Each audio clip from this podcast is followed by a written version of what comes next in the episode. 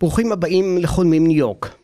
היום אנחנו מארחים את אסנת בנארי, איתה נדבר על ההלם והטראומה בעקבות פיטורין, ומה צריך לעשות כדי להתחיל בקריירה חדשה, ובעצם בכיוון חדש בחיים. לי קוראים חיים הנדוורקר, ולצידי היום גם סיון חרמון, עד לאחרונה מנהלת בגוגל, שגם היא פוטרה. סיון רואיינה כאן על ידינו מספר פעמים, פעמיים בעצם, והייתה הצלחה גדולה, ועכשיו היא נמצאת לצידי בצד השני של המיקרופון. זו הפעם הראשונה שיש לי לצידי מראיין, יותר נכון מראיינת אורחת. אז בהצלחה לכולנו. את הפודקאסט הזה עורכת יולה בארי, והנה אנחנו מתחילים. מה מדליק אתכם לגבי ניו יורק? להשקיע במניות של החברה החדשה הזו. אחוזי הקליטה הם בסך הכל אחוזים. זה היה רגע מכונן שבו... למשוך מבטים של גברים עשויים שריר ורוח.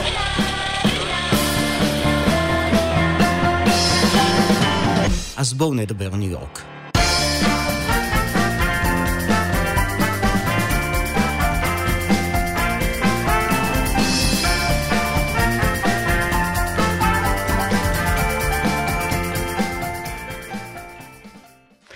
שלום אסנת. היי. שלום סיון. שלום. Welcome back. אנחנו הולכים לדבר היום על פיטורין ומה שקורה לאחריהם. אסנת וסיון שתיכן הגעתן לעמדות חשובות בעבודה שלכן. אסנת את היית מנהלת מוצר, product manager מה שנקרא, במשך 20 שנה בחברות כמו Verizon, Diligent, WeWork. אז אסנת גם את בשלב מסוים פוטרת ופרסמת ספר. לספר שלך את קראת Starting from Scratch. בעברית להתחיל מההתחלה או מתחילים מאפס, איך את רוצה? לגמרי. כן, ובעצם את באה ואומרת, פיטרו אתכם, אז תתחילו מחדש, מההתחלה. התאימו את עצמכם לנסיבות החדשות. סיון, את היית מנהלת של חממת סטארט-אפים בגוגל, שהתמחתה בבינה מלאכותית, והנה סיון המוצלחת שתמיד הרשימה אותי, פוטרה עם אלפי עובדים באימייל. ועכשיו את סיון מחשבת את צעדייך הבאים. נכון. אבל משום שלפעמים אני מחפש צרות, וגם משום שאנחנו עוסקים בנעשה במקום העבודה, ונמצאות איתי שתי נשים שמילאו תפקידים ניהוליים, הייתי רוצה לשאול אתכן לגבי כתבה גדולה שקראתי באחרונה במדור העסקים של הניו יורק טיימס. המחברת רוקסן גיי כותבת על כך שנשים צעירות נוטות היום לבוא למקום העבודה ללא חזייה. גיי כותבת שהיא מוצאת את התופעה הזאת של עובדות שמגיעות לעבודה ללא חזייה כחסר נימוס, זה לא מקצועי, והיא תוהה איך זה שזה לא מפריע להן שנועצים בהן מבטים. לי אין בעיה, מציינת כותבת המאמר, עם תנועת תשחררו את הפטמות, אבל למה לכפות את זה בסביבה המקצועית? אז אסנת וסיון, האם בסדר לבוא לעבודה ללא חזייה? מה דעתכן? נתחיל איתך אסנת. אז חוק חיים כזה שלי, זה שהוא מאוד live and let live. ואם אני מחפשת איזשהו חוק, אז אני לא חושבת שיש. אני חושבת שאם זה מסתדר לך, ויש לזה מחיר, אם זה מבטים, אם זה מחשבות, אם זה פניות שיכולות להיות לא מתאימות. אבל זה המחיר שאת רוצה לשלם. אז you do you. ומצד שני, כן מפריע לי לבוא ולהגיד למישהו מה ללבוש ואיך להביע את עצמו, או איך uh, להגיע למקום עבודה ואיך uh, to show up. אז uh, אני אחזור ואגיד ש... תעשי, מה, ש, מה תעשי שעושה מה לך, שבא לך. מה ש, תעשי מה שבא לך, תעשי מה שעושה לך טוב, וגם uh, תקחי את uh, מה שזה מביא איתו. כן, ואולי תשלמי גם מחיר על זה. סיון, מה דעתך? יש לי הרבה דעות. אה, בעניין הזה אני מתכוון. קודם כל, אני, אני חוזרת לשנים, הרבה שנים אחורה בישראל, היה לי, באחת החברות שעבדתי בה בישראל, בעצם עבדתי רק בחברה אחת בישראל, היה מישהו שהיה לי מנהל, שהיה בוהה לי ולעמיתה שלי, לא מסתכל לנו בעיניים, בוא נגיד את זה ככה. ואני זוכרת שזה מאוד הפריע, זה, זה היה לא נעים, כן? אתה נכנס לדבר עם מישהו, ובמקום להסתכל לך על העיניים, הוא מסתכל על מקום אחר, ואני הלכתי עם חזייה. אז זה דבר אחד. דבר שני, יש את העניין הזה בארצות הברית, התנועה האחרונה של uh, bring in your whole self to work, להביא את עצמך או עצמך שלמה. ואני חושבת שזה כאילו קצת uh, נאיבי. זאת אומרת, אפשר להביא יותר מעצמך היום לעבודה ממה שיכולת בעבר, אבל עדיין אי אפשר להביא 100% מעצמך. ודבר שלישי, היה לי עובד שהיה עושה אולי את הדבר ההפוך, הוא היה מכניס את הידיים שלו לכיסים ומושך את המכנסיים שלו למטה, ולפעמים זה חשף אה, דברים שלא הייתי רוצה לראות, ועדיין נמצאים לי בראש, אז אה, זה לא קשור להייטק. זה, זה, קודם כל זה לא קשור להייטק, אבל, אבל אני אומרת, זה יכול לבוא גם בכיוון ההפוך, כן? כן. זאת אומרת, אה, ו, ובסוף, כמו שאסנת אומרת, יש לזה השלכות, איך שאתה מציג את עצמך, או עצמך, יש לזה השלכות, ואם אתה בסדר או את בסדר עם ההשלכות האלה, אז סבבה, זה צעד מחושב, אבל אי אפשר לעשות את זה בלי לחשוב על המשמעויות. כן. אוקיי, אסנת, אז אנחנו חוזרים uh, לענייננו, ומה היית uh, מציעה לסיוון לעשות עכשיו, uh, אחרי שהיא פוטרה? עצות קונקרטיות. כן, אסנת, אני מקשיבה. כן. אז uh, אני חושבת שאחד הדברים הכי חשובים זה להחלים. העבודה, קודם כל טכנית, זה חלק מאוד גדול מהחיים שלנו, מבחינת השעות שאנחנו מבלים במקום העבודה. ואז כמובן, יחד עם זה שזה המון זמן, זה גם חלק מאוד מאוד גדול מהאישיות שלנו. ופתאום כשמשהו חיצוני משנה לנו את האישיות, אי אפשר להמשיך הלאה. יש אה, איזשהו מין מונח פה שנקרא uh, rage applying, שאנשים, uh, איך שהם מפוטרים, או איך שהם מגיעים למצב שהם מבינים שפיטורים הם בדרך, הם מתחילים להגיש, להגיש, להגיש, להגיש uh, את הקורות חיים שלהם למשרה הבאה. ואני ממש נגד. אני חושבת שזה דורש תהליך של החלמה, וכל אחד יש לו דרך להחלים. אם זה להתחיל איזשהו תחביב, אם זה ללכת ולדבר עם חברים, אם זה ללכת להיות לבד, אם זה לצאת לחופש ארוך, חופש קצר, מה שזה לא יהיה, זה למצוא את הדרך שלך להחלים, וחלק מאוד גדול מהספר שלי מדבר על היכולת לזהות מה גורם לך להחלים. אז את אומרת, דבר ראשון, אל תרוצו לחפש עבודה. נכון. כי לא תמצאו, וגם אם תמצאו זה לא הדבר המתאים. זה יקרה שוב. זה מצחיק שאמרת המונח הזה, כי אני חשבתי על זה כעל ריבאונד. אני ראיתי חברים שלי שפוטרו איתי מגוגל, מיד הלכו לחפש עבודה, ופשוט הרגשתי כאילו הם scattering, uh, scattered, ופשוט מנסים להגיש ולעשות מהר ריבאונד לעבודה הבאה. ו- וכן, זאת אומרת, אני לא עשיתי את זה מסיבות, מסיבות אחרות, אבל אני מסכימה שיש הרבה מה להחלים, ואחד הדברים שאני שמתי לב לעצמי זה שעדיין כל מה שאני אומרת שפוטרתי מגוגל, יש לי רגשות. ברור. אני לא אוהבת שיש לי רגשות בנושא הזה, אז מיד הלכתי לקחת אה, פסיכולוגית, אה, שתעזור לי להיפטר מהרגשות האלה. Joke aside. אני חושבת שצריך לאבד את זה, כן? ומה שאני רואה בזה זה שכשאני אומרת את זה לאנשים, ואני, יש לי לחלוכית בעיניים, אז אני צריכה to process. לגמרי. ואיזו תקופה? תקופה בזמן שאת אומרת, קחו לכם חצי שנה להחלים, או שזה יכול להיות חודש, יכול להיות חצי שנה, יכול להיות חמש שנים. אז אני חושבת שיש uh, כלים, uh, אנחנו מסתכלים אחד על השני, וואו, הוא אמר חמש שנים. נפלט לי, כן. שמעת אלעד, חמש שנים. אז אני אגיד שאני uh, חושבת שיש כלים שיכולים לזרז את התהליך הזה. ואחד הכלים זה ללכת ולהסתכל uh, בלבן של העיניים, כמו שאנחנו אומרים, ולהגיד מה היה לפני, לפני מקום העבודה, ואיך אני הייתי לפני, ואיך אני היום. ויש המון גדילה במחשבה הזאת. לא הכרתי, לא עשיתי, לא ידעתי, לא היה לי את הטייטל הזה, אה, לא היה לי את הניסיון הזה. ויש המון ניצחון בתרגיל הזה. שפתאום אני אומרת, אוקיי, היה לי, זה היה חרא להיות אה, מפוטר, אבל וואלה, לפני ההזדמנות הזאתי, לא הייתי כל כך הרבה דברים, והיום אני כן. וזה חלק מהחלמה, זה חלק מלבוא ולהגיד, תודה, אוקיי, נגמר. אבל תודה על כל כך הרבה דברים. אז, אז uh, אני חושבת שכשיש את הכלים הנכונים, אז אפשר להחלים מהר יותר, אפשר לזהות שינוי, אפשר אה, להתמודד עם שינוי, יש המון דברים שאפשר להביא לשולחן. עכשיו לפסיכולוג או פסיכולוגית, זה מה שעשית. Mm-hmm. מה, עוד, מה עוד אפשר לעשות? אז למשל אחד התרגיל, אז זה תרגיל אחד מהם. יש אה, אה, תהליך של למשל לבוא ולהגיד, יש אלף דברים שרציתי לעשות כשעבדתי ולא הספקתי. אז לבוא ולהביא את עצמך לתחושה של uh, accomplishment, שלא הצלחתי לעשות מלא דברים כי עבדתי, ווואי, מזל שפוטרתי, כי אחרת לא הייתי מצליח לעשות X. עכשיו, מצליח לעשות X זה יכול להיות חופש, זה יכול להיות תחביב, זה יכול להיות ללמוד משהו, זה יכול להיות לנסות לעשות איזשהו פיבוט פתאום ולהגיד, עבדתי 20 שנה במקצוע הזה, פתאום תמיד חלמתי לעשות משהו אחר, הנה, ללכת עם החלום הזה. אז... אז uh, יש אלף דברים שאפשר לעשות. אז קודם כל, אני רוצה לתת שם אחר למה שאמרת, זה נשמע לי כמו רטרוספקטיב. Mm-hmm. או... מעולם המוצר. כן. לעולם המוצר או לעולם אה, של אג'ייל, כן, בעצם לשבת, אפשר לחשוב על זה כגרטיטוד, כן, כאילו כל הדברים שאני מודה, אני חושבת שזה, שזה מגניב מאוד. אגב, אה, אני עשיתי רשימה, סיוונ's wish list, כן? כאילו בערך שבוע אחרי שפוטרתי, הנה כל הדברים שרציתי, שאני חולמת לעשות.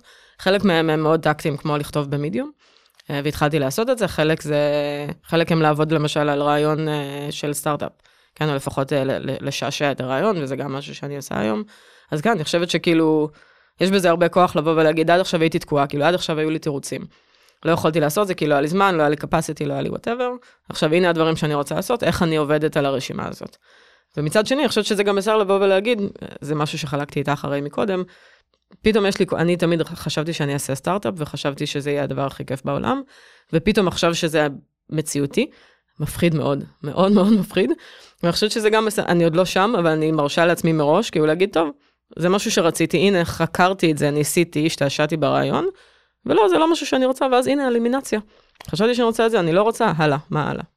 כן. כן. אז הספר, אני לא יודעת אם אתם מכירים את הספר של מתיו מקונאי, של Greenlights. אז הוא מדבר על, אה, על זה שהחיים שלנו הם בנתיב מסוים, ולפעמים פתאום מופיע אור אדום. שזה בעצם יכול להיות, להסתכל על זה כהפיטורים. אבל אם אנחנו אה, או ניתקע באור האדום הזה for life, או לא נבין שאחרי האור אדום מגיע צהוב ואז מגיע ירוק. זה גם הסתכלות אחרת. וגם לבוא ולהגיד, רגע, אור אדום עכשיו, מה יש מסביב, מה יש מסביבי, ושנייה לפני שמגיע האור הירוק, האם יש עוד דברים שאני רוצה לראות מסביבי? וזה מאוד, אני מאוד, מתחב, מאוד התחברתי למטאפורה כן. הזאת שלו, אה, במה שאת אמרת עכשיו. כן, אני חושב שזה די, די מסתדר עם, ה, עם הממרה המאוד uh, מוכרת, דלת נסגרת, דלת נפתחת. כן. אם אפשר לסכם את הפיטורים, כן. זה גם, זה גם טראומה. בוודאי. אז בואי נדבר קצת על הטראומה. אוקיי. אה, קדימה. האמת שהנה, לי יש שאלה כן, שקשורה לזה. קדימה, את הבוס היום. אני, אז קראתי את הספר, התחלתי לקרוא את הספר שלך להתחיל מגירוד, כמו שאני קוראת לו, בחיבה. כן. ואת מדברת בהתחלה דווקא על מצב אחר שהוא לא פיטורים, אבל הוא אה, נכון. דומה לפיטורים, כן? שבו בעצם עברת ל... היית שנייה לפני המעבר לניו יורק, אה, ואז אמרו לך, בעצם הבוס שלך עוזב, ורוב הסיכויים שלא תצליחי לשרוד את העבודה. אז בואי בוא אולי נתחיל בזה, ואז נעבור לשאלה הבאה, אבל בעצם מצב מאוד מעניין. את עוברת, מעתיקה את המשפחה שלך, לא דיברת הרבה על, כאילו כן רמז לזה שהיה צריך לשכנע את אה, הילדים, הילדות והבעל, אבל איך עושים את זה, איך יוצרים מציאות שבעצם מיליון ישראלים רוצים לייצר, שזה לעבור למדינה הזאת. והשאלה הבאה תהיה, עכשיו אותו דבר, אבל בעצם עם הלחץ הנוסף הזה, כאילו לא רק שאת אחראית להעתיק את המשפחה שלך, אלא גם יש סיכוי שתאבדי את העבודה שלך כמה חודשים אחרי שתעברי לכאן. כן. אז אה, בספר שלי אני מדברת על, על התחלות חדשות ועל הדרך להתחיל מחדש, ויותר נכון גם על ה mindset שנדרש להתחיל מחדש. אה, בהסתכלות אחורה, ואני כל הזמן אומרת שהספר היה מבחינתי כמו טיפול פסיכולוגי עמוק, נורא נורא טוב. אבל uh, אני... סיוון מבזבזת כסף על פסיכולוג, את... כן, אני בזבזתי כסף. זה חלק מהשירותים של גוגל, יש לי חצי שנה ליהנות מזה. כן. אז אני בזבזתי כסף על אה, לעצב את הספר, לערוך את הספר, אתה יודע. אוקיי. אז, אמ, אז, אני, אז אני גיליתי שיש לי איזה מין אה, התמחות להמציא את עצמי מחדש. אה, ולפעמים זה בגלל שאני נדרשת, כי משהו קורה מבחוץ. הייתי בחברה, בחברה שלמשל הייתה חייבת לפטר את כל העובדים שלה, כי אחרת הם לא יכולים לשרוד. אמ, אבל מצד שני, אה, הבאתי את עצמי למצבים שהתחלתי מאפס, שהתחלתי מחדש. מבחינתי, אה, לעבור לארצות הברית היה משהו שתמיד רציתי, מקצועית, רציתי שתהיה לי קריירה שממשיכה בארצות הברית, וגרמתי לעצמי להתחיל מחדש בסיטואציה הזאת. זאת אומרת, אני הצע, הצעתי את התפקיד הזה לחברה, והחברה החליטה לגייס אותי בידיעה שיבוא יום והם יעבירו אותי לארצות הברית. אז אני יזמתי את ההתחלה מחדש הזאת. עכשיו, לי יש החלטה, אני, אני נמצאת בה כבר, ויש לי נתיב, ויש לי משהו שאני מדבר עליו בספר, שמין רול מודל, שכאילו, אני, כשאני שם, מי אני, ומה אני עושה, ומה היום יום שלי. ופתאום אה, מודיע לי הבוס שלי שיש מצב שה... הנתיב ששרטטתי כלפי הרול מודל הזה ייעצר. אז מבחינתי יש, אה, המוכנות הזאת לשינוי מגיעה עם זה שיש מצב שאולי ייקח יותר זמן, פחות זמן, אבל עדיין הצעידה לכיוון הרול מודל היא מאוד מאוד חשובה, התוכנית היא מאוד מאוד חשובה. אז כן, אז הוא היה איזשהו באמפ בדרך, זה שהוא עזב, זה שהיה ריסק, אבל, אה, אבל לי היה החלטה ורול מודל שה... הגרסה הבאה שלי היא בארצות הברית, עושה את המקצוע שלי. צריך סבבה. הרבה אומץ לעשות את כל הדברים האלה, זה, זאת אומרת, אה, ללכת, לקבל החלטה, אני עוברת מפה, אני עושה את זה. אה, רוב בני אדם הם לא כאלה ש... אז אמיצים כמוך. אז לא, אז אני. עוד, אם, אם לשנייה אני העברתי את זה שיש בי איזשהו משהו מיוחד, אז זה נורא חשוב לי להגיד שלא. כשכתבתי את הספר אני ראיינתי 200 אנשים, כ-20 סיפורים נכנסו לספר, שעשו התחלה מחדש, והסיבה שעשיתי את זה מעבר לזה שככה מנהל מוצר עובד, זה, זה שרציתי להוכיח שזה לא משהו שהוא בי מיוחד, אלא שכשיש שיטה, והשיטה הזאת הנה, את התחלת להחלים, בדרך שלך, ואני מדברת על החלמה, ולא תיאמנו עמדות, נכון? מהמם. אז כשיש שיטה להתחיל מחדש, אז עושים את זה כמו שצריך. אז האומץ הזה מגיע מזה שאני עשיתי את זה, השיטה קיימת, אני מבינה מה השלב הבא שלי, אני מבינה איפה אני נמצאת גם. ויש עוד אנשים שמפעילים את השיטה הזאת, אם זה אורגנית, קרה להם, או אם כי מישהו אמר להם לעשות את זה. אני- אני חושבת, אני רוצה לגעת פה בנקודה שהיא, שאנחנו לא תמיד מתעמקים בה, שאתה לא תמיד מתעמק בה בסטארט, ב- בפודקאסט הזה. קדימה, את יכולה לבקר אותי כמה שבא לך. השאלה שתמיד, אני גם מדברת על זה קצת, אני עם אנשים, אבל בסוף, כשאני רציתי לעבור לכאן, כאילו חבר נכנס אליי לסלון ואמר אני עובר לניו יורק, הסתכלתי על מי שהיום הוא בעלי ואמרתי, אנחנו צריכים לעשות מה שהוא עושה. אבל זה לא כל כך פשוט, כן? אז זה לא רק, כאילו יש פה תעוזה, יש פה שיטת מצליח של אני אנסה כאילו ללכת, זאת אומרת, אני אסנת ואני החלטתי שאני אייצר לעצמי משרה ואני אציע את זה לחברה. לא כל בן אדם אומר את זה, לא כל בן אדם מצליח לייצר את ההזדמנות הזאת, אז אולי אם את יכולה לחזור רגע אחד הצידה ולהגיד, רגע אחד אחורה, ולהגיד מה, מאיפה, מאיפה באת עם הרעיון הזה? מה גרם לך לחשוב שתצליחי? או מה עשית? זאת אומרת, האנשים, כי אני חושבת שלפחות חצי מהאנשים שמקשיבים לפודקאסט הזה הם בישראל, ואולי הם חולמים לבוא לניו יורק. איזה עצה היית נותנת להם, כדי שהם יוכלו לעשות, להגשים את החלום שלהם? אני חושבת שה-role model, שיהיה לך את ה... לא יודעת, כוכב הצפון, או איך שנקרא לזה, איזה מין... סמן ימני? לא. כן, הבעיה עכשיו עם הצדדים כן. שלנו. המטרה שסימנת או סימנת לעצמך. בדיוק. כן. אז אה, כשיש את זה, אז, אז אני, שמה, אני שמה את המטרה הזאת, ואני מבינה איך אני נראית כשהשגתי את המטרה הזאת. עכשיו, המטרה הזאת יכולה להיות, את אמרת שראית בן אדם שזה מה שהוא עושה, ואמרת, אני צריכה לעשות משהו. עכשיו, זה יכול להיות בן אדם, זה יכול להיות סיטואציה, זה יכול להיות אה, מין אוסף כזה של אנשים, כמו המשחק פה של פוטטו הד, שיש לו עיניים כאלה ושפתיים כאלה וידיים כאלה. אז יכול להיות שזה אוסף של שלושה, ארבעה אנשים, או, או חיים של אנשים, שאני אומרת, וואלה, אם היה לי את השילוב הזה, זה, שם יהיה האושר. עכשיו, זה לא האחרון, זה לא הרול מודל האחרון, כי ככל שאתה מתקרב לרול מודל, אז כנראה כבר יש את הרול מודל הבא והבא והבא, ובגלל זה אני אומרת שלדעת להתחיל מחדש, צריך לדעת להתחיל מחדש, כי זה פשוט עניין של, אוקיי, אז מתי הרול מודל הבא יצוץ ויגבש עור וגידים ונצטרך לזוז לקראתו. אז כשיש את ה role model הבא, אז אתה עושה את ה-reverse engineering שאומר, אוקיי, מה אני צריך לעשות כדי להגיע לשם? שמעתי את הפודקאסט שלך ואת עשית בדיוק את הניתוח הזה. מה אני צריך ללמוד, עם מי אני צריך להיפגש, לאן אני צריך להגיש את המקום עבודה שלי, זאת אומרת, מי הם החברות שיכולות לעזור לי, מי האנשים שיכולים לעזור לי, איזה דברים אני צריכה ללמוד ואני לא יודעת היום, איזה skills יש לי שאני יכולה לקחת איתי, ואיזה skills אין לי ואני צריכה ללמוד. אז לעשות את הרשימה הזאת, ובספר שלי אני מדברת על 150 שאלות שאפשר לשאול עוד, וחלק מהתרגיל, אני אומרת גם, תשאלו את האנשים שקרובים אליכם איזה עוד שאלות צריך לשאול כדי לבנות את, את הדרך הזאתי לרול מודל, ואז לאט לאט לעשות צ'ק. Uh, ומה שיש uh, מין מונח כזה שמדברים עליו, שמדבר על אימפוסטר סינדרום, שאני מפחד לעשות משהו. אני חושבת שכשיש רשימה, וזה, אני משתמשת ברשימה פיזית שנמצאת לי במח, במחברת. אז כשאתה מתחיל לסמן וי ליד כל אחד ואחד מהדברים ברשימה, פתאום אתה אומר, איזה אימפוסטר סינדרום, עשיתי את זה. כן. ומשם מגיע אומץ גם.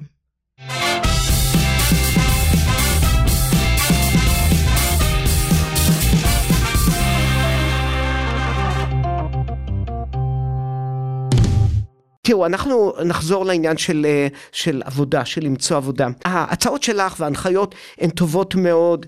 אחרים יגידו שהן קצת פריבילגיות, אני מאוד לא אוהב את המילה הזאת, אבל היא כן, כי בסך הכל זה קצת פריבילגי. ובכל זאת, אנחנו נמצאים היום בעולם או בשוק עבודה שבו כולם מפטרים, אין הרבה מדי הזדמנויות. נכון. אפילו אה, צעירים, סטודנטים שמסיימים קולג', שהתקבלו לעבודה, הם אומרים להם, אנחנו דוחים את תחילת העבודה שלכם. זאת אומרת, אנחנו נמצאים בתקופה תפוקה למדי מבחינת עבודה. אז איך מתמודדים עם כל העצות הטובות שלך, שלכן, בתקופת משבר? אז יש משהו בהתחלות חדשות שמדבר על זה שקודם כל, הנתיב הזה שאתה צריך לבנות לעצמך לוקח זמן. ואפשר uh, ללמוד בו, ואפשר להתפתח בו, ואפשר להתחזק מנטלית בו, uh, ואפשר ליצור רשת קשרים בתקופה הזאת, שהרשת קשרים הזאת היא מאוד, זה מצחיק, אני מתחילה uh, לפגוש אנשים עכשיו, שיודעים שאני מחפשת את הסיפורים האלה, אז הם באים ואומרים לי, את יודעת, זה קרה לי. אז לפני יומיים דיברתי עם מישהי שאמרה לי, את לא מבינה, אני שנה מחפשת עבודה, נחשי איך מצאתי, היא CMO בחברה גדולה. היא אומרת, סיפרתי לדוג סיטר שלי, שאני מחפשת עבודה. והיא dog sitter של מישהי נוספת, שהיא שמעה אותה מדברת על כמה זה מתסכל שהיא מראיינת מלא אנשים ועדיין לא מצאה אף אחד. ה dog sitter. כן. לפני אה, כחודש, משהו כזה, באירוע networking אה, כזה, פגשתי מישהו שהוא אמר, תקשיבי, אני כבר שמונה, תשעה חודשים מחפש עבודה, מתראיין, מתראיין, לא מצליח לפגוע, אני חייב לשלם את ה rent, והחלטתי ללכת לעבוד כקופאי ב Trader Joe. הוא עובד כקופאי ב Trader Joe, השם שלו הוא שם ישראלי. אה, מגיע לקוח לקופה, ואומר, אה, איזה קטע, אתה ישראלי? כי השם שלך ישראלי. אז הוא שואל אותו, אה, כן, ומתחילה שיחה בין שני ישראלים, ואז אה, הוא אומר לו, אז רגע, אם אתה לא קופאי בחיים שלך, מה אתה כן? הוא אומר לו, אני לא קופאי, אני במקרה, זה איזה קטע שנפגשנו. אז הוא אומר לו, אני data scientist, זה המקצוע שלי, אבל אני לא מצליח למצוא עבודה, אז בינתיים, זה מה שאני עובד. אז הוא אומר לו, אה, איזה קטע, אני מגייס data scientist. הוא היום עובד אצלו, הוא שלח לי תמונה מהיום כן. הראשון שלו במשרד. זה, זה כמו ב dating בעצם, אף פעם אפשר לדעת איך אנחנו נכיר את בן כן. או בת הזוג שלנו, או whatever. כן. זה, זה עניין של מזל. זה עניין של קשרים. של חשיפה. כן. כמה אנשים, אתם חושפים את עצמכם לאנשים אחרים ו... ואיך חושפים? אני חושבת שיש פה הרבה דברים, בסדר? דוגמה, יש לי עכשיו הרבה חברים שפוטרו, בנוסף לכל חבריי מגוגל, לאחרונה חברה מישראל, חבר מליפט, אה, חברה מ-RGA כאן, כאילו בכל מיני אה, תחומים, בעיקר אבל הייטק, אבל במקצועות שונים בהייטק. מישהו אחד מהם הוא תוכניתן iOS, דיבר עם 20, עם 20 אה, מעסיקים ביום שני שאחרי הפיטורים של יום שישי. בסדר? זה משהו שלא שמעתי עליו בשום מקום אחר. מצד שני, חברים שלי סופר מוכשרים מגוגל, עדיין מחפשים עבודה שלושה חודשים אחרי. אה, אז אני חושבת שאחד זה הסקיל סט, שתיים זה באמת הקשרים, שלוש זה גם המוכנות, כי מה שאת מדברת עליו זה, זה, זה בעצם הגמישות, זה מצחיק, התחלתי לעשות לומן כי חבר שלי הוא VPRND בלומן, והם מדברים על גמישות מטאבולית. ואני חושבת שיש משהו מעניין בגמישות של להמציא את עצמך מחדש, וכמה אתה מוכן או את מוכנה לעשות, וחלק מזה זה לשים את עצמך out there ולדבר, חלק מזה זה למשל אה, לעשות פרו בונו, כן? כאילו אחד הדברים שאני תמיד מציעה לאנשים זה לכו תעבדו, תתנדבו, תעבדו עם מישהו, תנו להם עצה, תראו את ה skill set שלכם כדי לעשות את זה קצת יותר, כי כמו ב dating, כן? קודם עושים dating ואז מתחתנים, כן? בעבודה אתה צריך לבחור בן אדם על, על מה? על בסיס חמש שיחות. אז כן. אם אתם יכולים, אם אתם יכולים לייצר הזדמנויות וגם הבן אדם הזה שהלך לעבוד ב Trader Joe, רוב האנשים שאני מכירה, אין להם את הגמישות הזאת להגיד, בסוף צריך עבודה, וכרגע אני אעשה אתנחתא, ואני אעשה, אני מוכן לרדת מרום אה, כיסאי, רום כיסאי, כדי לעשות את העבודה הזאת. ואני חושבת שזה, אני מאוד מכבדת את זה, אני מאוד מאמינה ב... you do everything and anything needed to get the job done. ואם כן. זה אומר שעכשיו אתה הולך להיות קופאי ב Trader Joe, אז סבבה. כן, או ב Starbucks. לא? או ב Starbucks. הם גם משלמים עבור אה, ביטוח בריאות. the benefits?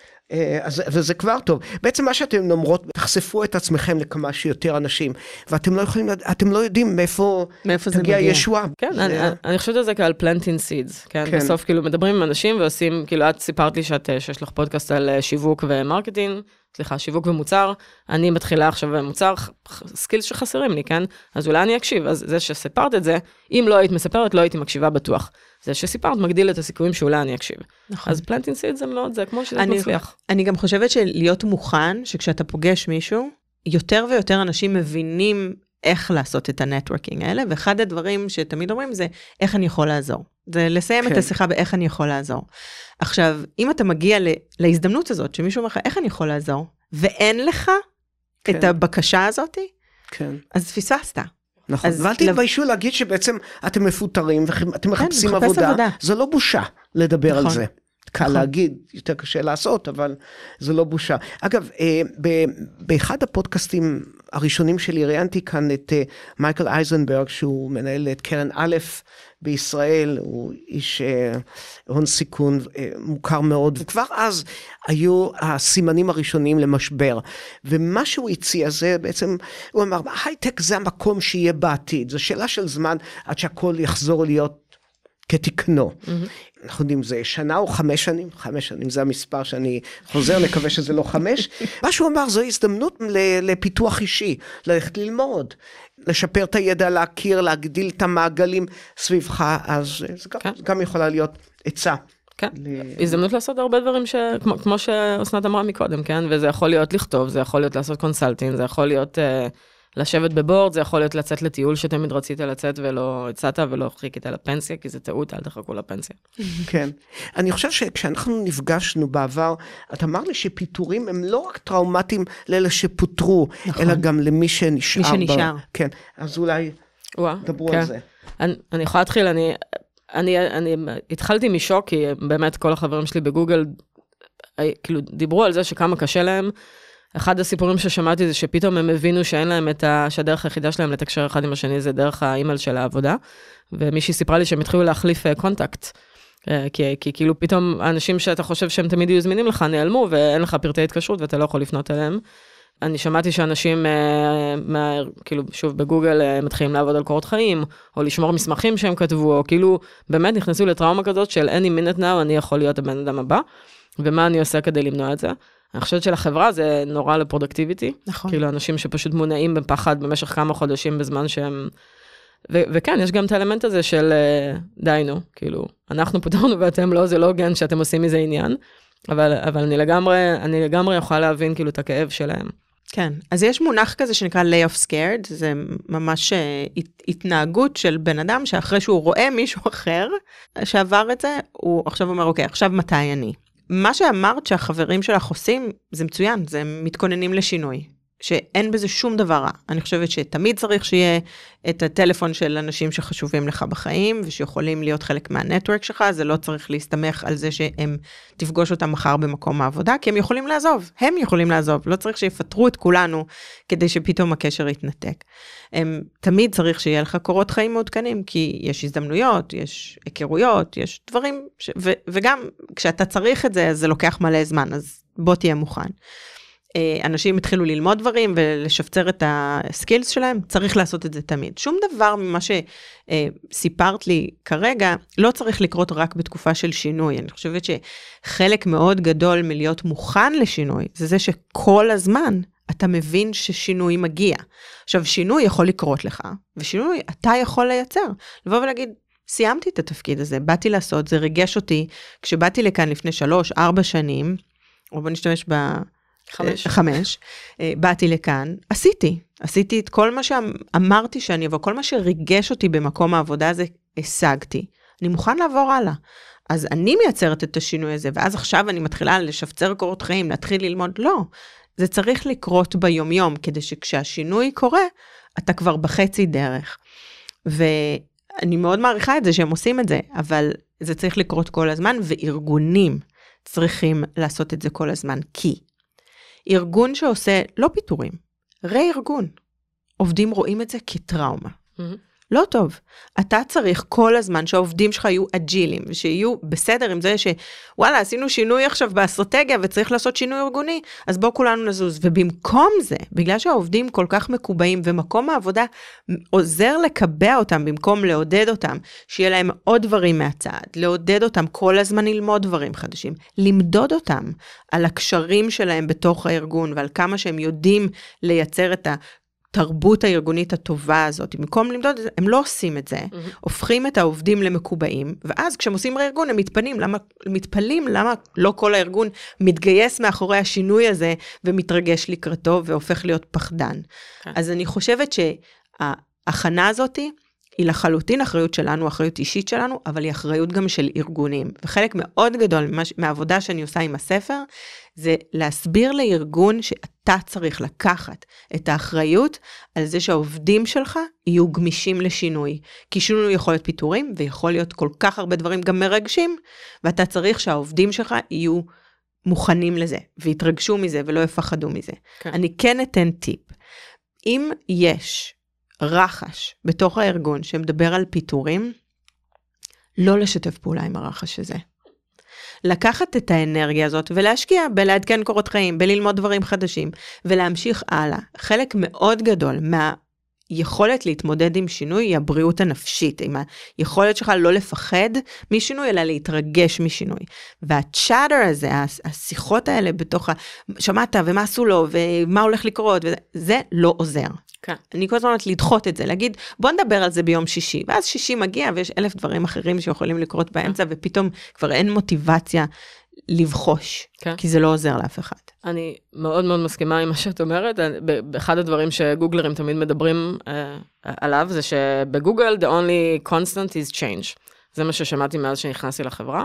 וכל מה שהיה שינוי, באמת, אסור להגיד בטח את המילה הזאת, אבל כן, המון רחש ובחישה, פשוט אנרגיה מבוזבזת, זמן מבוזבז שאני בחיים לא אקבל בחיים שלי. זה כאילו טבעי לרצות לדסקס את זה, אבל אין לנו יכולת, יש משהו שנקרא uh, COVID uh, Circle of, of uh, Control, ויש דברים שהם בשליטתנו, דברים שאנחנו יכולים להשפיע עליהם, ודברים שהם מחוץ לשליטה שלנו. אנחנו לא יכולים להחליט, לשלוט להאם יהיה פיטורים או לא. אנחנו לא יכולים לשלוט בשינוי הארגוני. אם אתם יכולים, סבבה, כנסו לשם. אבל אם אתם לא יכולים לשלוט בזה, אנרגיה מבוזבזת, זמן מבוזבז, לכו תעשו דברים אחרים. כן, זה מאוד רציונלי מה שאת אומרת. יחד עם זאת, זאת אומרת שאת חוטפת שוס כזה בפנים, זה, זה קשה להגיד, אוקיי, בואו לא נדבר על זה ונעשה... אני לא זה אומרת חייב אפס. להיות טכני. אני חושבת שצריך טכנית כן. לעצור את זה. אני לא חושבת, כן. אני, אני לא אומרת אפס דיסקוס, אבל, כן. אבל באמת, כאילו, אני ביליתי, כל פעם שהיה שינוי, כל פעם שמישהו עזב, עזב uh, ה-CIO של גוגל, בן פריד. כן. כל פגישה שלי הייתה לפחות רבע שעה שיחה על זה. עכשיו, אנחנו לא יכולים, לש... הוא לא יחזור, אני לא יכולה לשנות את זה, אם אני שמחה או עצובה זה בכלל לא משנה, כי יש עבודה לעשות. אבל אני חושבת שזה גם פשוט מפריע, מפריע לי. מפריע לי לגדול מזה, מפריע לי להחלים. מפריע לי לדב, לפקס את המחשבות והאנרגיה שלי לכיוון הדברים הטובים בשבילי, במקום לב, לבחוש או, או, או לדבר על הדברים האלה. לא יוצא מזה כלום. כן. ואני יכולה להגיד, הייתי חלק מה, אה, לא יודעת איך להגיד את זה בעברית, מה-implosion של WeWork. אני הצטרפתי ל-WeWork בשיא שלה, שנה לפני התאריך המדובר של להנפיק את החברה. הצטרפתי באמת כשהחברה כבר הייתה מעל, בשווי אז של מעל 40 מיליארד דולר, זה היה כזה הבועה של זה. כשאני הצטרפתי הכל היה מדהים, ואז פתאום, אחרי שנה בדיוק, קרה מה שקרה, שהכל נפתח, ופתאום חברה לא הייתה בשווי שלה. אני הייתי צריכה לפטר 70 אחוז מהעובדים שלי. הולי קאו.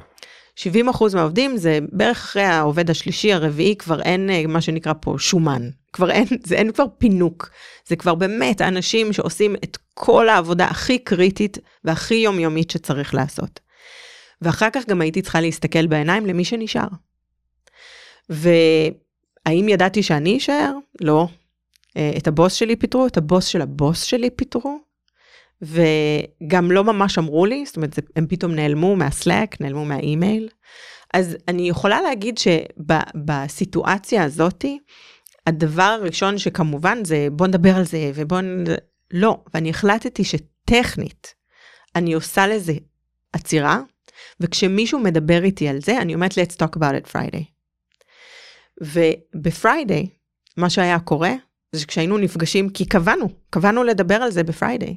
פתאום זה סוף שבוע ומתחילים לדבר על התוכניות לסוף שבוע, ופתאום הכל השתנה, פתאום יש פוקוס אחר ביום שישי.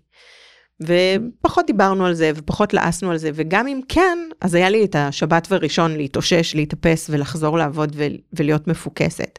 אה, יש אה, בתהליך הזה של ההחלמה שלי, תוך כדי שפיטרתי והייתי צריכה לתת מוטיבציה לצוות, בדיוק אז יצא הסרט אה, של וונדר וומן. ולוונדר וומן יש אה, סצנה כזאתי שהיא רצה והכל מתפוצץ מסביבה, אבל היא רצה ורצה ורצה. ומה שאף פעם לא שמתי לב, זה שבסצנה הזאת, בסרט, הכל שחור לבן, חוץ ממנה. ומה שאני לקחתי מהסצנה הזאת, זה הפוקוס שלה. זה זה שהכל מתפוצץ מסביבנו, הכל קורה, אבל לנו יש צבע ופוקוס ומטרה. ובאיזשהו שלב זה הפך להיות מין הבדיחה הזאת של הצוות, שהייתי מתחילה את הפגישה, כשהיה מתחיל רחש כזאת, יש איזה מין חימום כזה לפני שפגישה מתחילה, הייתי שמה את התמונה הזאתי, והייתי אומרת, this is us. אנחנו מתפקסים, אנחנו יודעים לאן אנחנו הולכים, ועד שלא אומרים לנו לעצור את זה, אנחנו ממשיכים. ו- והצלחתי להחזיק את הצוות שלי, אף אחד לא התפטר, אף אחד לא עזב, אף אחד לא פוטר אחרי זה, כי היינו מפוקסים וידענו לאן אנחנו הולכים. אה, כן, אבל עם צוות מצומצם ועם המון כאב לב, אבל אני לא יכולה להגיד שלא הרגשתי את הכאב הזה, פשוט לא נתתי לו מקום. כן, אני רוצה קצת להבין טוב יותר, אנחנו מדברים כאן על אנשים שפוטרו והקושי שלהם, אבל מה עובר על מי שממלא תפקיד של מפטר? זאת אומרת, זאת צריכה להיות גם חתיכת, אה, את ישנה בלילה? לא ישנתי בלילה, ולא ישנתי גם הרבה אחרי זה. וגם אגיד שלא בכל רגע נתון אמרתי, אה, אני פיטרתי אז אני אה, מוגנת. זה לא, ממש לא. אני קיבלתי הודעה, אמרו לי, תעשי רשימה, צריכה לשים 80 איש ברשימה הזאתי, וזהו. תפקיד דפוק. תפ... אבל מה שנקרא, כשזה תמיד בסוף מישהו צריך לעשות את הרשימה הזאת. כן. ואז השאלה, וזה גם חלק... למה לא אדם נוימן? למה... הוא גם הלך. אה, לא, הוא גם הלך, אבל... הוא הראשון שהלך. כן. אני, וזה... אני כן חושבת אבל רק לגעת על זה, כי אני הובלתי המון שינויים ארגוניים, ואני חושבת שמשהו דומה, גם כשאת עושה את הרשימה הזאת, אחד הדברים שאת יכולה להגיד לעצמך, בקטע, בקטע חיובי זה ש- you had the right decision framework. כן, זאת אומרת, כשאת בתפקיד הזה, כמה שזה כואב והכל, ההבטחה שלך בעצם לאנשים מסביבך זה שאת מקבלת ההחלטות בצורה שהיא מתודולוגית, בצורה שהיא לוגית, בצורה שהיא הגיונית, ושזה grounded by something, וזה הכי טוב שאת יכולה לעשות, high quality decision making, זה, that's the best thing you can offer, and humane interaction, כן, אינטראקציה אנושית עם הבן אדם שמפטרים. כי כמו שחיים מאוד אוהב, פיטורים באימייל זה לא משהו, אז אפילו זה שלקחת את הכוח הנפשי בלשבת מול בן אדם, או בת אדם, ולהגיד, הנה מה שקורה, גם, גם בזה יש הרבה ערך, שהוא לא, שלא הייתי אה, מפחיתה מערכו. אבל הייתי רוצה לשמוע קצת יותר אה, על מה שעבר עלייך, אז לא ישנת בלילה וזה לא טוב, אבל עדיין, זאת אומרת, זה, זה צריך להיות דבר מאוד מזעזע. זאת, את מגיעה הביתה, ואת פוגשת את אליעד ואת הילדות, ואז מה את אומרת להם? וואו, איזה יום נהדר היה לי היום. ממש אתם לא. מפוטרים. התאמנתי כל היום, גם אתם מפוטרים. Uh, ממש לא. זה, ואני כן, uh, דיברנו על זה לפני שהתחלנו להקליט, על, על הבכי הזה במקום עבודה, אז לא בכיתי בעבודה, כן. אבל בכיתי המון בבית. Uh, ובכיתי בבוקר, ובכיתי שנייה לפני, ו, uh, ולקחתי הפסקות במהלך היום, כי הרגשתי שאני לא יכולה, אני לא יכולה לעזור אם אני נכנסת למוד כזה. אז, אז כן, היה בזה המון כאב, וגם אני יכולה להגיד שתוך כדי כל זה קורה, אני מקבלת טלפונים מהמשפחה, מחברים של, את מחפשת עבודה, כן? ואני אמורה מצד אחד לנהל את מה שנשאר, מצד שני להקשיב לעצות שאומרים לי לחפש עבודה, או להחליט שאני נשארת, מה אני עושה, והכל כזה ספגטי של כן. מחשבות ורגשות, וכל אחד אה, מעכל את זה או, או פועל בזה אחרת, אבל אני יכולה להגיד שאני אה, ידעתי שאני נלחמתי על כל אחד מהשמות האלה, כדי להבין מה הם מקבלים כשהם יוצאים מפה. כן. וידעתי שנכון, זו לא סיטואציה אידיאלית, אבל המקום העבודה היה פייר מבחינת התנאים של העזיבה. ודבר שני זה שאני לא עוזבת. אני נשארת, אני תמיד אהיה להמליץ, אני אהיה להמליץ בתוך הארגון, מחוץ לארגון, כי חלק ממה שקורה פה בפיטורים זה שאתה כן יכול אחר כך להמשיך לחפש בארגון, ואני יצאתי מארבע רשימות כאלה, בגלל שחברים שלי אמרו לי, אנחנו יודעים שאת ברשימה, יש תפקיד אצלי בצוות. אז חלק מהנטוורקינג הזה הוא חשוב. אז אני יכולתי, והיו אנשים שהיו ברשימה שלי, אבל ידעתי, אמרתי להם כשהם פוטרו, אמרתי להם, אבל יש תפקיד בקבוצה אחרת, תגישו מועמדות. כן.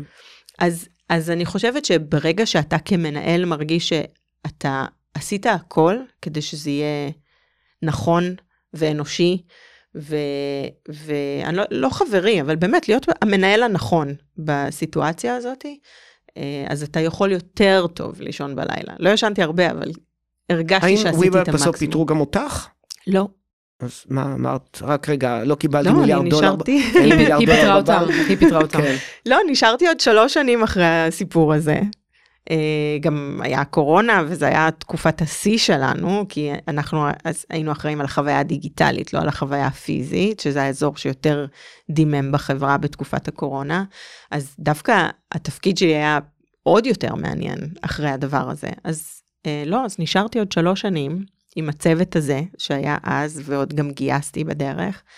אבל אה, הרבה מאוד ממה שאני מדברת על הספר, על השינוי הזה, יש משהו שנקרא ספארק.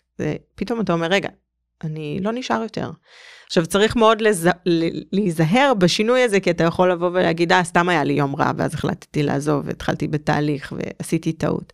אבל אני באתי לעשות תפקיד מסוים אחרי שלוש שנים, שלוש, כמעט ארבע שנים. הרגשתי שעשיתי אותו ועשיתי אותו טוב, ושאם אני אשאר, אני לא אעשה אותו יותר טוב, או יותר ממנו, או משהו אחר יותר מעניין.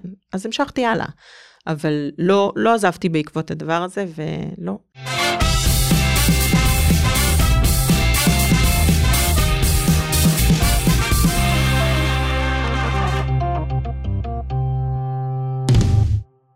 אגב, אצל סיוון הפיטורים היו אה, גרועים משלך לדעתי, כי את, לפחות מישהו הטיל עלייך את המשימה להיפגש עם העובדים ולהגיד, סליחה, אתם, אתם עוזבים.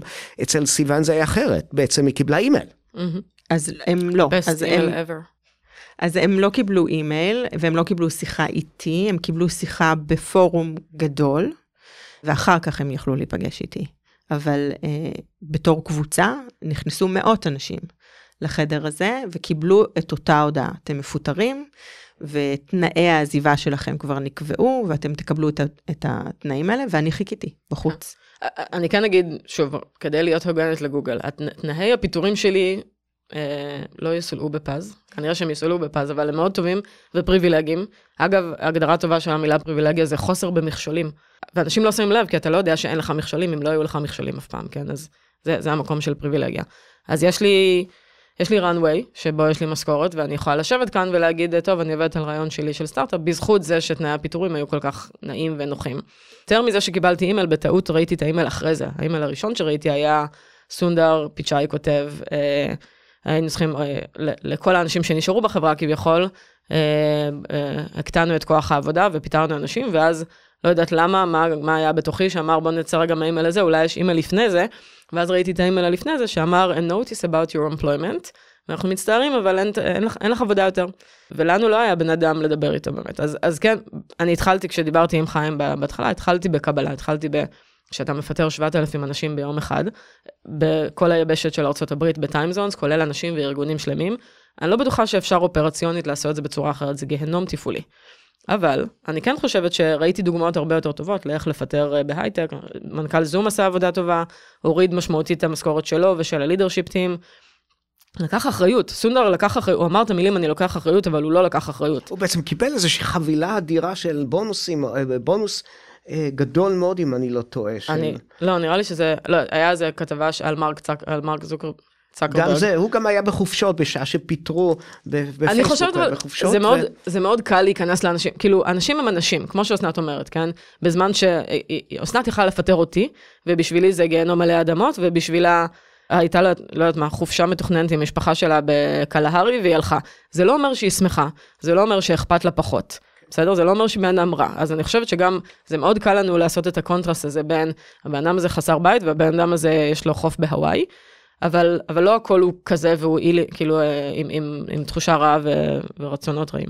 אז אני, אני גם אגיד שהייתי ב, בחברה אחרת שהיה תהליך פיטורים ופיטרו את כולם, כל מי שהיה במחלקה שאני עבדתי בה, חוץ ממני. ממש אף אחד לא נשאר. ברמה שכל מי שהלכתי ו, ושאלתי, אז אמרו, אנחנו לא יודעים לענות לך. כי אמרתי, לאן אני הולכת? מה אני עושה? כולל הלכתי למשאבי אנוש, וגם היא אמרה לי, אני לא יודעת להגיד לך, אני גם פוטרתי. ברמה שאמרתי, יש מצב ששכחו אותי? זאת אומרת, לא ראיתי את זה כוואו, אני השורד, ממש לא. אני, האמת היא, נבהלתי, אמרתי, אף אחד לא טרח אפילו לבוא ולהגיד לי מה שאמרו לאחרים, שיש להם פיצויים, שיש להם, כן. אה, שעם מי הם יכולים לדבר. לא קיבלתי שום תקשורת. אז אני חושבת שיש מלא סיפורי זוועות, וכמו שאת אומרת, אני לא חושבת שיש דרך מעולה לעשות את זה, אני חושבת שכן יש דרך מעולה להכין אנשים לשינוי, נקודה. whatever it will be. כן. שינוי שאתם רוצים, שינוי ארגוני, שינוי של רכישה, שינוי שהוא טוב, נרכשנו על ידי חברה, זה גם שינוי. כן. אבל ברגע שאתה מכין את כוח עבודה שלך לשינוי, שם הניצחון שלך בתור חברה. כן. כן. אז אני רוצה רגע, כל השיחה הזאת עד עכשיו, את לא דיברת על החוויה האישית שלך של הפיטורים, וכיוון שהנושא של הפודקאסט הזה הוא פיטורים, בואי נדבר על, ספרי לנו את סיפור הפיטורים שלך. מה היה, מה קרה, איך הרגשת? אמ, אז אני התחלתי לעבוד בחברה מצוינת, מאוד מוצלחת, ובאתי לעשות תפקיד מאוד ספציפי. חברות שהן בבעלות של אה, PE פה בארצות הברית, יש להם מין אה, נוהל כזה שהם צריכים שתמיד יהיה סקססור. אז יש בן אדם מאוד מאוד בכיר ויש את מספר 2 שלו, וזה הולך לאורך כל הסדרה הניהולית. אז uh, מי שהיה ה-Chief Product Officer בחברה, היה צריך שיהיה לו סקססור, לא היה לו, ואז גייסו אותי להיות המחליפה שלו. בשיחה מאוד מאוד פתוחה בינינו, בתהליך הגיוס, הוא אמר לי, אני מתכוון להישאר כשנתיים שלוש בחברה, ואחר כך את הולכת להחליף אותי. עכשיו, הוא החזיק ארגון מאוד מאוד גדול, 700, של 700 עובדים, ולמרות שלפני זה כן ניהלתי מוצר ועיצוב ומהנדסים, וגם הוא עשה את זה, הוא עשה את זה במספרים שאני לא הכרתי, ניהל צוות של 700 עובדים. ואמרתי לו, אני מאוד מקווה שאתה מתכוון באמת להישאר את השנתיים שלוש, כי אני לא מוכנה עדיין לדבר הזה. אז הוא אמר לי, בסדר, זה התהליך שאנחנו עוברים, ואת במשך שנתיים אני הולך to groom you, אני הולך לגדל אותך להיות מוכנה לתפקיד הזה כשאני אפוטר. הוא פוטר שנה אחרי זה. יותר נכון עשרה חודשים אחרי שאני הצטרפתי לחברה. התגובה הראשונית שלי כשאמרו לי שהוא פוטר היה אבל אני לא מוכנה. ואז uh, המנכ"ל של החברה אמר לי זה בסדר כי לא התכוונו שאת זאת שתחליפי אותו אלא יש הצנחה מבחוץ אנחנו מתכוונים להביא מישהו אחר לגמרי שהולך לקחת תפקיד קטן יותר של המנהל שלך, שזה אומר שזה עוד יותר הקטין את התפקיד שלי. עכשיו אני אמרתי, פיטרתם אותי? אני מפוטרת? כי זה היה מה שחשבתי שקורה, הם לא התכוונו לפטר אותי. והתחלנו מין תהליך כזה של אני מבינה שזה עניין של זמן, והם גם כנראה, או שאף אחד אין לו אומץ, לא הבנתי מה קורה שם, ולכן התחלתי בתהליך של אוקיי, בוא נאיץ את השינוי הזה. וההאצה של השינוי הזה היה בדיוק מה שעשיתי שמונה שנים קודם, שזה היה לבוא ולבנות את התפקיד שלי מחדש. בקונסטלציה הנוכחית כנראה אני לא אשאר, זה רק עניין של אוקיי בואו, ש... כנראה הם רצו לחכות שהבן אדם הזה שפתאום הם הצניחו ירגיש ביטחון בתפקיד, כי אוי ואבוי אם גם מישהו החליף וגם מי שמתחתיו עוזב, זאת אומרת הנזק לחברה יהיה גדול מדי. אני לא חושבת שהם חשבו עליי, אה, ה-PE הספציפי הזה, ואז התהליך שאני עברתי היה תהליך של לבנות לעצמי תפקיד חדש. עשיתי את זה, הייתי צריכה ללמוד בשבילו, נפגשתי עם מלא אנשים כדי להכין את המצגת ו-to pitch it. עבדתי על זה, עשיתי פיץ', זה לקח לי משהו כמו חודשיים, כי המנכ"ל מאוד מאוד עזר לי והוא רצה מאוד ככה לעזור.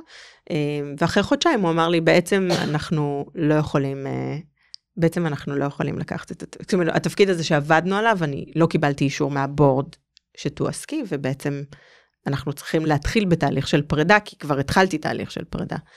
ואז פוטרתי. אז אני, אני לא אגיד שזה היה אה, חלק מתהליך פיטורים רגיל, או תהליך אה, אה, שהפתיע אותי, אלא תהליך שיותר עבדתי לקראתו, אבל חלק מאוד גדול ממה שאני מדברת עליו בספר זה המוכנות הזאת לשינוי. שכשאני הבנתי שזה הולך לקרות, למרות שאמרו לי בפירוש, לא, את לא מפוטרת, אני הבנתי שזה עניין של זמן, ואז מה, איך אתה מתנהל בסיטואציה הזאת ומה אתה עושה, ואני אגיד שזה שאני תכלס בישלתי את הפיטורים האלה ועבדתי על, הת... על, עבדתי על החבילה שלי והתמקחתי על החבילה שלי, זאת אומרת לא עשיתי את זה כי לא הייתי חלק מגל. אה, זה לא פחות טראומטי. כן, תראו, שתיכן הן, אה, אתן נשים עם הרבה מאוד יכולת, אני שומע את השיחה הזאת, זאת אומרת, זה, אתם בטופ נשים עם יכולת, אין מה לעשות. עכשיו, אבל כתבה לי מישהי שגם בתחום הזה של ניהול מוצר, כתבה לי, אני בתקופה קצת מוזרה. התחלתי מקום עבודה חדש בנובמבר, בשנה שעברה, וחודשיים וחצי אחרי זה הודיעו לי שהם עושים רה-ארגון, והם מבטלים את התפקיד שלי. אז עכשיו אני מתראיינת לכל מיני תפקידים, וזה לוקח המון זמן, וגם השוק במצב קשה, ולצערי, יש מעט מאוד תפקידים למשרות בכירות בעולמות ה product כרגע. אני חושב שזה בכלל אה, אין הרבה משרות, וזה מאוד מתסכל. שתיכן קצת over qualified. אם אני לא טועה זו לא בעיה. בטח בטח לעבוד בטריידר ג'ו לפי העצה של אסנת. אז uh, הייתי לפני איזה uh, כמה ימים במין פאנל כזה, שהטייטל שלו היה שהרבה יותר קשה למצוא את איזה מין איזה, לקחו איזה ציטוט מאיזה מחקר, שהרבה יותר קשה להשיג את התפקיד השישי שלך בניהול מוצר מאשר הראשון. כן. וזה נכון, uh, ככל שאתה יותר בכיר, יש פחות ממך בתוך הארגון.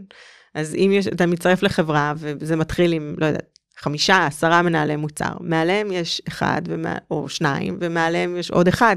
אז ככל שאתה עולה, יש פחות הזדמנויות, וזה תהליך שגם לוקח הרבה יותר זמן, כי בודקים לא רק את ההתאמה מבחינת skills ו experience, אלא פתאום יש גם עניין של.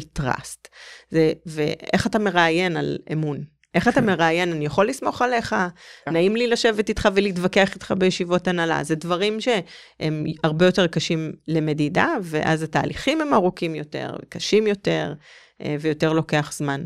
יש לך משהו להגיד סיוון בעניין של יש לי תמיד. הקושי? תמיד יש משהו. אני חושבת, זה מעניין, כי אני אה, מנהלת אה, מהנדסים ומהנדסות, ולא מוצר, ואת צודק, אני, אני כן חושבת שיש בערך 1 ל-20 מבחינת היחס, ואז כאילו אני ניהלתי כמאה אנשים. יש עדיין הרבה מאוד תפקידים שבהם אפשר לנהל 100 אנשים, וגם 600 וגם אלפים. אני לא מרגישה, אני לא מרגישה שיש בעיה שם, אני לא מרגישה שאני over qualified, אני תמיד, יש אנשים גם שאומרים, טוב, אני אוהבת לנהל אנשים, אני יכולה גם לנהל שישה אנשים, אם אני נכון. מאוד רוצה. ואני חשבתי דווקא אסנת, שאת תספרי על הפאנל הזה, על, ה, על השיחה עם השלוש נשים, שבעצם לא מצאו עבודה, ואז הלכו וכל אחת, אה, אחת פתחה עסק לקונסלטינג, אחת אה, התחילה חברה וכן הלאה. אז יש, יש עוד אה, שדרות, עוד avenues שאפשר לקחת אם לא מוצאים עבודה. כמו שאתה אומר, אני מקווה שזה לא חמש שנים. אני חושב, כבר עכשיו לדעתי המצב בלינקדאין מבחינת כמות המש... היחס בין המשרות לבין האנשים שמגישים מועמדות הוא קצת יותר טוב. אני חושבת שיש איזושהי אה, יציאה מזה. אבל יש לי שאלה אחרת לאסנת, אם, אם יורשה לי. בבקשה. go. אה, נחזור לנושא של מגדר, שהוא נושא שחביב אה, עלינו כאן היום בפרק. האם ראית, את, את מדברת הרבה עם אנשים על להמציא את עצמך מחדש, או את עצמך מחדש, ופיטורים וכן הלאה. האם את רואה הבדלים מגדריים בין איך שגברים ונשים מתנהגים בהקשר הזה? מי יותר טוב? סטטיסטית. זו שאלה טובה, אני חושבת שקודם כל, בעצם היותי אישה, אני מושכת, מושכת יותר נשים. אני גם מושכת בגיוס יותר נשים, זאת אומרת, זה, אין מה לעשות, זה, בגלל זה זה נורא חשוב שה... אה, סביבת עבודה תהיה אה, diversified, כי בסופו של דבר המנהל מושך את מי שהוא, אז אם זה גבר הוא ימשוך גברים, ואם זאת אישה היא תמשוך נשים. אז, אז אני לא חושבת שהדרך היא שונה, דרך אגב הסטטיסטיקה היא לא מגדרית, הסטטיסטיקה מדברת על זה שאנחנו צריכים להמציא את עצמנו בנושא הקריירה 12 פעמים in our lifetime, אז, אה, והיא לא קשורה למגדר. אני כן חושבת שיש דברים בדרך שמבחינה מגדרית יש הבדל. אז למשל, כל העניין של impostor syndrome. כן, זה מחקר שמדבר על זה שנשים שלא מסמנות 100% מהדברים ב job description, אז הם לא יגישו בכלל מועמדות, וגברים כן יעשו את זה. אז נגיד, ברגע שאת מגישה לפחות תפקידים, אז יש לך פחות הזדמנויות, ואז ייקח לך יותר זמן להשתנות, ואז הרבה דברים אה, יכולים לבוא מזה, יותר anxiety, יותר לחץ, יותר, כאילו, יותר סטרס, יותר אה, השפעה על mental health, ואז זה מגיע משם. אבל אני חושבת שבגדול, ובספר שלי מרואיינים גם גברים וגם נשים, הדרך שלנו, אה, הכלים להתמודד עם שינוי, הם כלים גנריים. הם כלים של networking, הם כלים של יכולת ללמוד, והדבר השלישי זה לדאוג לבריאות הנפשית שלנו. אה, ואם יש לנו את שלושת אלה, אנחנו הרבה יותר ממוכנים אה, להיכנס לתהליך של שינוי, לא משנה מה המגדר שלנו. אז אני כן רוצה להגיד, אני קצת רוצה to challenge you על אה, אנחנו, כשאני עשיתי תואר במנהל עסקים, אז דיברו שם על זה ש... we tend to like and network with similar others. זאת אומרת שכן, אנחנו מחפשים אנשים כמונו, וזה אנשים שאנחנו מתחברים. דיברו הרבה על כמה חשוב לייצר יחסים עם אנשים שהם שונים מאיתנו. ודבר נוסף שלמדתי משם זה כמה שמנהל ומנהלת צריכים להיות, אה, צריכים שיהיה להם מודעות עצמית, להיות self-aware, ומנהל ומנהלת טובים מבינים מה החולשות שלהם ומה החוזקות שלהם, והם מקיפים את עצמם באנשים שמחזקים את החולשות שלהם. אז למשל, לי אחד העובדים שעבד איתי שש שנים, אם היית רואה את שנינו ביחד, כאילו הוא אינטרוברט מאוד מאוד ריזרבד, אני מאוד אאוטגוין ומאוד uh, חברותית, הוא מאוד כזה, כל כפל בחולצה שלו שם בגלל שהוא שם את הכפל שם, וכאילו, אז, אז זה מאוד מאוד, אנחנו מאוד מאוד שונים, ואז הוא שכר מנהלת שמאוד הזכירה לי אותי, ושאלתי אותו, תגיד, אנחנו מאוד שונים, אני לא יודעת איך שרדת אותי שש שנים, אבל אתה בטוח שאתה רוצה את זה גם מתחתיך. העצה שלי לאנשים שהם מקצועיים זה דווקא להבין את החולשות ולהקיף את עצמם באנשים שהם החולשות. את דיברת על נטוורקינג, ואני מנסה לקרוא את הפנים של חיים, אבל אה, את לא דיברת הרבה על איך את משתמשת בלינקדאין ומדיה חברתית על מנת לייצר לעצמך קשרים, לייצר ברנד, למצוא עבודה, לנטוע מה, תני לנו קצת עצות על איך להשתמש אה, בכלים האלה כדי להמציא את עצמנו מחדש. אני חושבת שצריך קודם כל להציג את עצמנו בלינקדאין. אה, זה שיש לנו פרופיל זה לא אומר שכל אחד נכנס וקורא ומבין. אני חושבת שיש הרבה אנשים שעושים introduction posts כאלה, שאומרים, זה מי שאני, זה מה שאני מחפש, זה מה שאני טוב בו, זה מה שאני, זה לאן שאני רוצ, שואף להגיע. והפוסטים האלה הם מאוד מאוד חשובים כדי למשוך את, ה, את הקהל הרלוונטי. ודבר שני, זה לחפש את האנשים שהם בסביבות שאתה רוצה להיות בהם בעתיד. כי חלק מלהבין, או אה, להבין את ה-role model, זה להבין עם מי ה-role model מסתובב. מי הנטוורק שלו, עם מי הוא מתייעץ. עכשיו, אם האנשים האלה לא קיימים כרגע מסביבי, אז uh, צריך לחפש אותם בלינקדאין, ואז צריך ליצור איתם קשר בלינקדאין, לא אה, אה, לשלוח להם הודעה ולהגיד, היי, אפשר להיפגש? כי זה מוזר, אני חייבת להגיד שזה מוזר, כי יש אנשים שעושים את זה וחושבים שזה יצליח. לא, צריך לבנות קשר איתם. צריך לשלוח להם דברים, צריך להתעניין איתם, צריך להגיב לקונטנט שלהם, צריך לבנות את מערכת היחסים הזאתי, ואז לאט לאט לבוא ולהגיד, וואלה, אנחנו כבר חודש מתכתבים הלוך ושוב, אפשר להיפגש לכוס קפה, אני אשמח uh, זה.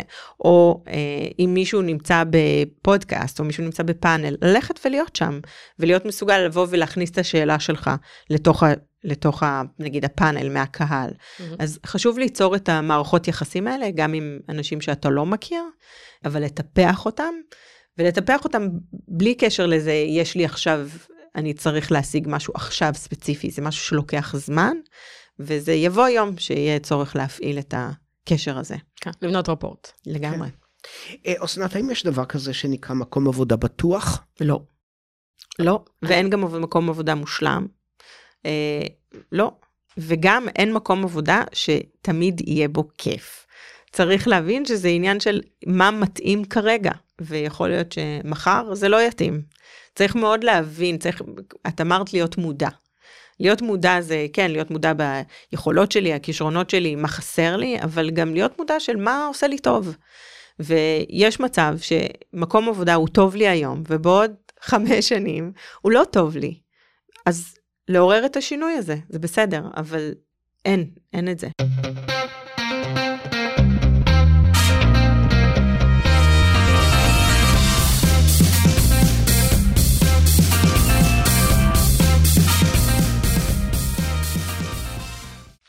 מה שקורה הרבה פעמים זה כשהבעלים באים בעקבות נשותיהם, בהרבה מאוד מקרים הם בבעיה גדולה מאוד, אה, משום שקשה להם מאוד למצוא עבודה.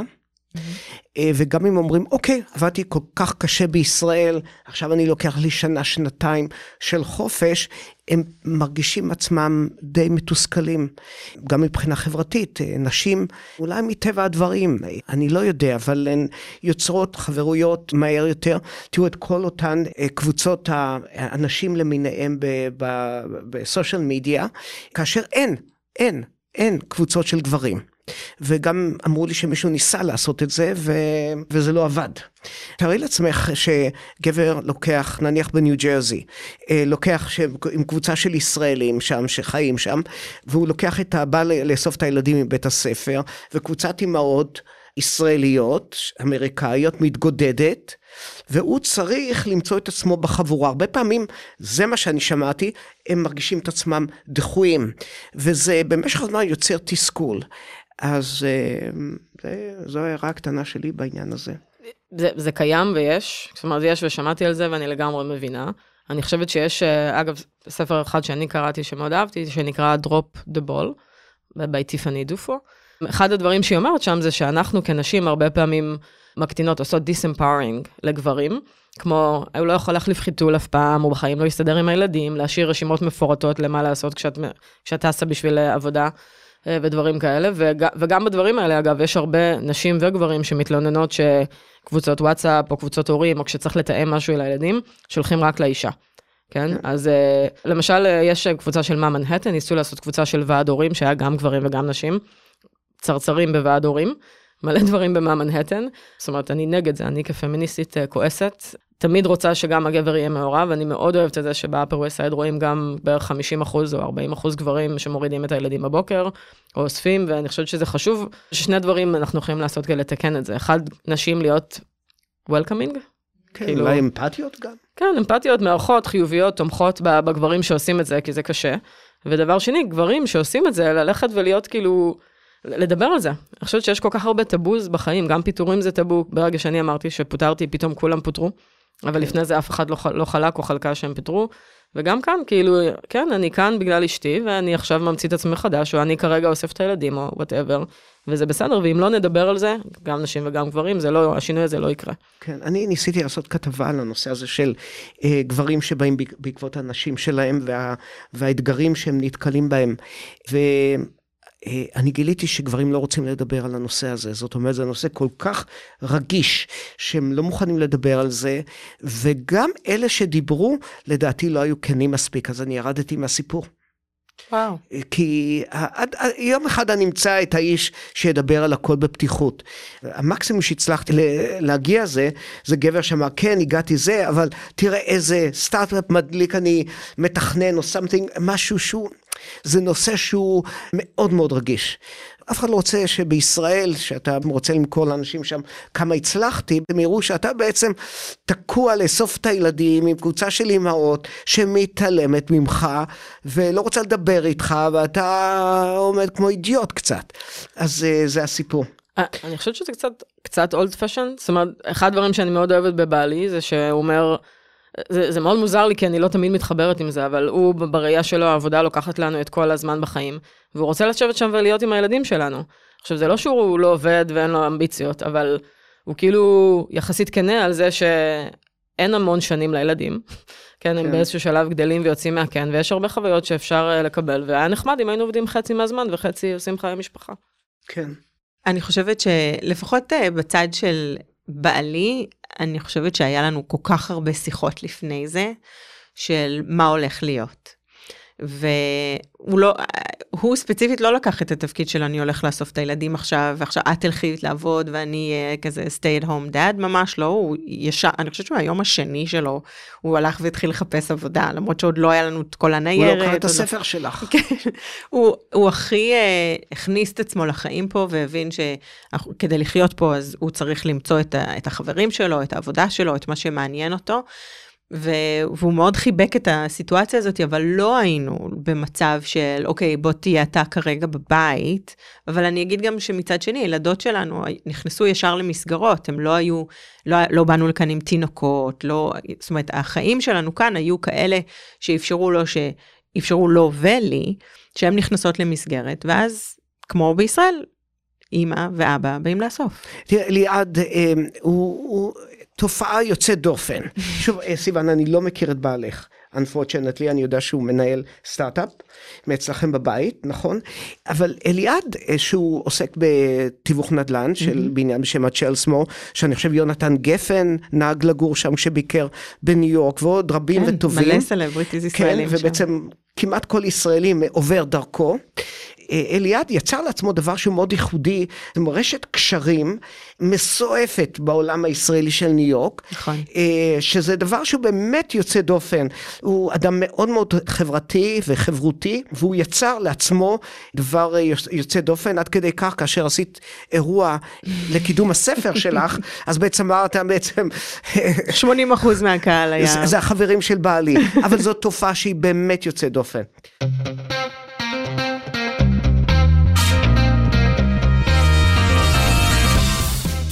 אני אשאל אותך כמה שאלות קצרות, פשוט הזמן שלנו הולך וקצר, היה לנו כיף כאן, נכון?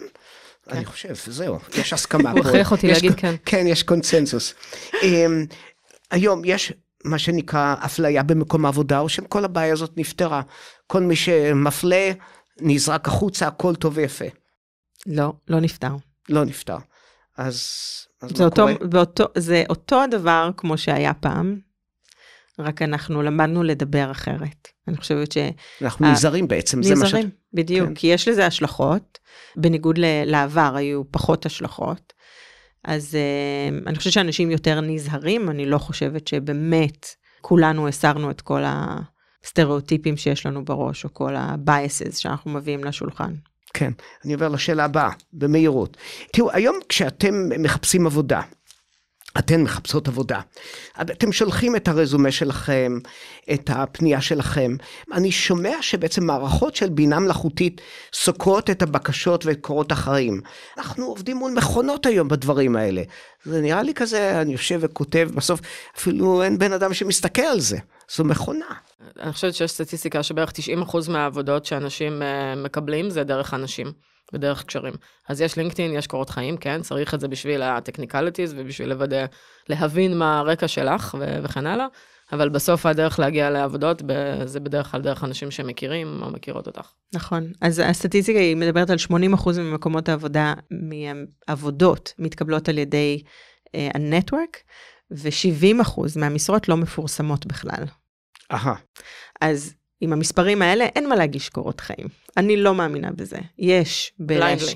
בלהשקיע, בלהסתכל מסביב ולהשקיע במערכות יחסים, להשקיע בסיפור שלי, ויש מצב שאני צריכה את, את קובץ קורות החיים כדי שאם חיים מכיר עכשיו את סיוון וסיוון מגייסת, אז חיים יכול להעביר את קורות החיים שלי כדי שיהיה קל יותר אז הכל לעשות את מבוסס על יחסים, הזאת. יחסים, יחסים. יחסים. דווקא לפי מה שאתה אומר, נשמע שהבינה המלאכותית מצילה 20% מהאנשים ומוצאת אותם. אה, עוד, שאלה אחרונה לפני שאנחנו עוברים לשאלות הזהות שלנו, לשלב השאלות הזהות. אה, אה, תראו, מאוד מקובל היום מאז כובד לעבוד בבית. הרבה אנשים צעירים מאוד אוהבים לעבוד מהבית. ומה שאני שומע בעצם זה, מפספסים דבר אחד חשוב מאוד, המנטורים לא נמצאים בבית, אז לכן... אם אתה אדם צעיר, גם מבוגר לדעתי, כי כולם צריכים את המגע האנושי, כדאי לחזור למשרד כמה שרק אפשר. צריך לדעת לבנות קשרים, לא משנה אם אתה במשרד או לא.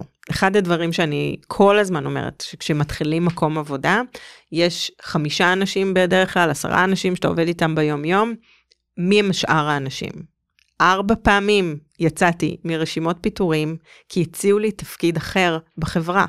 ומי שהציע לי את התפקיד אחר זה אנשים אחרים שהכירו אותי, לא עבדו איתי, הכירו אותי, שמעו עליי, היינו ביחד באיזשהו פרויקט התנדבות בעבודה, מה שזה לא היה, הם אלה שבאו ואמרו, יש תפקיד אצלי בצוות. זה לא תפקיד שפורסם, זה לא תפקיד שאני ידעתי עליו, זה לא קבוצה אפילו שידעתי שהיא לפני גדילה. לא ידעתי כלום, ואנשים בתוך הארגון עזרו לי לשנות את התפקיד ולעבור מתפקיד אחד לאחר ולהצליח להישאר. עם הקרדיט שלי, עם המשכורת שלי, עם התנאים שלי, עם הקידום שלי, עם הרבה דברים שעבדתי קשה כדי עכשיו פתאום להתחיל מאפס בחברה חדשה. אז אני חושבת שזה, אני לא יכולה להגיד את זה מספיק פעמים, לא משנה אם עובדים בבית או לא, לדעת ללמוד לייצר את מערכות היחסים האלה. אנחנו נקצר את שלב השאלות הזהות שלנו, אבל יש שאלה אחת שאני לא רוצה לוותר עליה. אם יש לך שאלה לסיוון, אז קדימה. וואו, איזה שוק. Bracing for impact. כן, לגמרי. אמ, מה את רוצה להיות שתי גדולה? וואו, אני פשוט לא מאמין. יש שקט. אני מכיר את סיוון כבר תקופה, אף פעם לא שמעתי שתיקה. לא, לא, יש לי. תשובה, אני פשוט מבינה שזה יכול להישמע לא טוב. אני שוקלת את צעדיי. ה- הבדיחה, התשובה הבדיחתית שלי, ששואלים אותי מה אני רוצה לעשות, התשובה היא take over the world.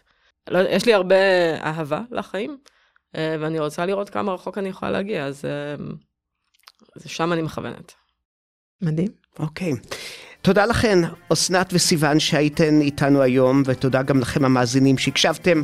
אנא שתפו את הפודקאסט עם כל מי שחולם על ניו יורק, גם בישראל, וכמובן עשו subscribe בערוץ בו אתם מאזינים לנו, ונשמח גם לשמוע תגובות מכם. להתראות בפעם הבאה, ושוב, להתראות לכן, אסנת. ביי. תודה.